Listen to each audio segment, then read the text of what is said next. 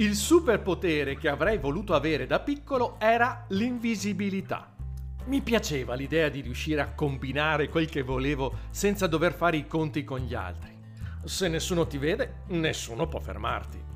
Essere invisibile significava soprattutto sfuggire dagli sguardi perfidi dei soliti bulletti che mi prendevano in giro, quelli per i quali tremavo al solo pensiero di dovergli passare accanto.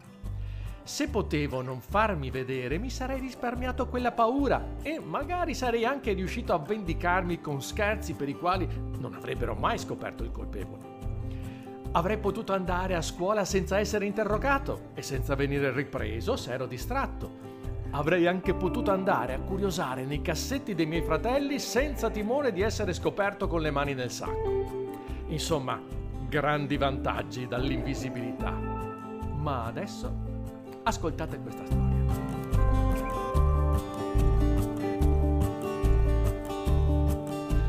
L'estate scorsa, nella spiaggia dove andavo, c'era una colonia di bambini in vacanza. Mi aveva colpito uno di loro che non era particolarmente vivace, ma tormentava in continuazione il suo animatore e si inventava le cose più strane per dargli fastidio. Lo leccava si attaccava alle gambe e non lo mollava, faceva il pappagallo, lo chiamava con nomignoli antipatici, insomma tutte quelle cose su cui voi ragazzi siete dei veri esperti.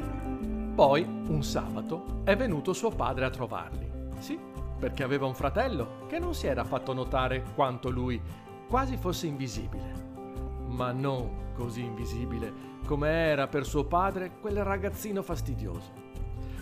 Non è che questo uomo sia stato cattivo, eh, l'abbia rimproverato, non gli abbia portato un regalo come fratello, semplicemente non lo vedeva.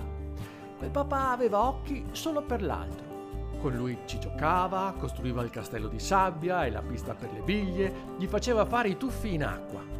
Il ragazzetto terribile partecipava anche lui alle costruzioni e ai bagni, ma sempre qualche metro in là. E se faceva delle domande, il papà gli rispondeva, ma senza neanche guardarlo. Di tuffi gliene faceva uno ogni tre di suo fratello perché eh, lui era più grande e pesava troppo. Il massimo è stato quando, costruendo la pista, un po' per scherzo e un po' per sbaglio, il fratello fastidioso ha pestato una parabolica che stavano costruendo. Che dite? Gli hanno urlato dietro? Si sono messi a ridere? Gli hanno detto dai, sta attento! Nulla, niente zero assoluto, impassibilità totale.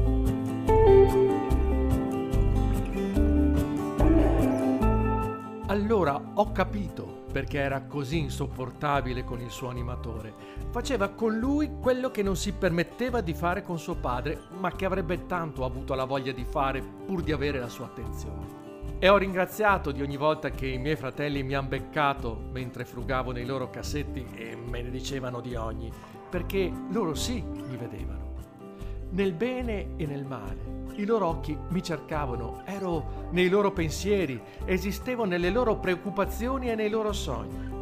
Mi vedeva mia madre e mi vedeva mio padre e non importa se erano occhi severi, andavano bene anche quelli, perché quando si addolcivano il mio cuore si scioglieva.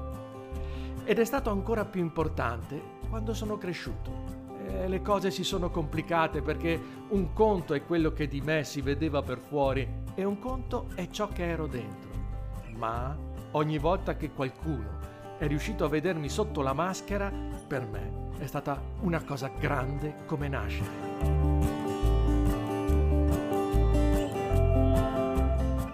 Gesù disse che Dio vede quando preghiamo o aiutiamo qualcuno, anche se proviamo ad essere invisibili agli occhi degli altri. Ci vede perché ci ha nella mente e nel cuore meglio di quanto possiamo immaginare e da più tempo di quanto possiamo credere. Con quei suoi occhi addosso, credetemi, non serve più nascondersi.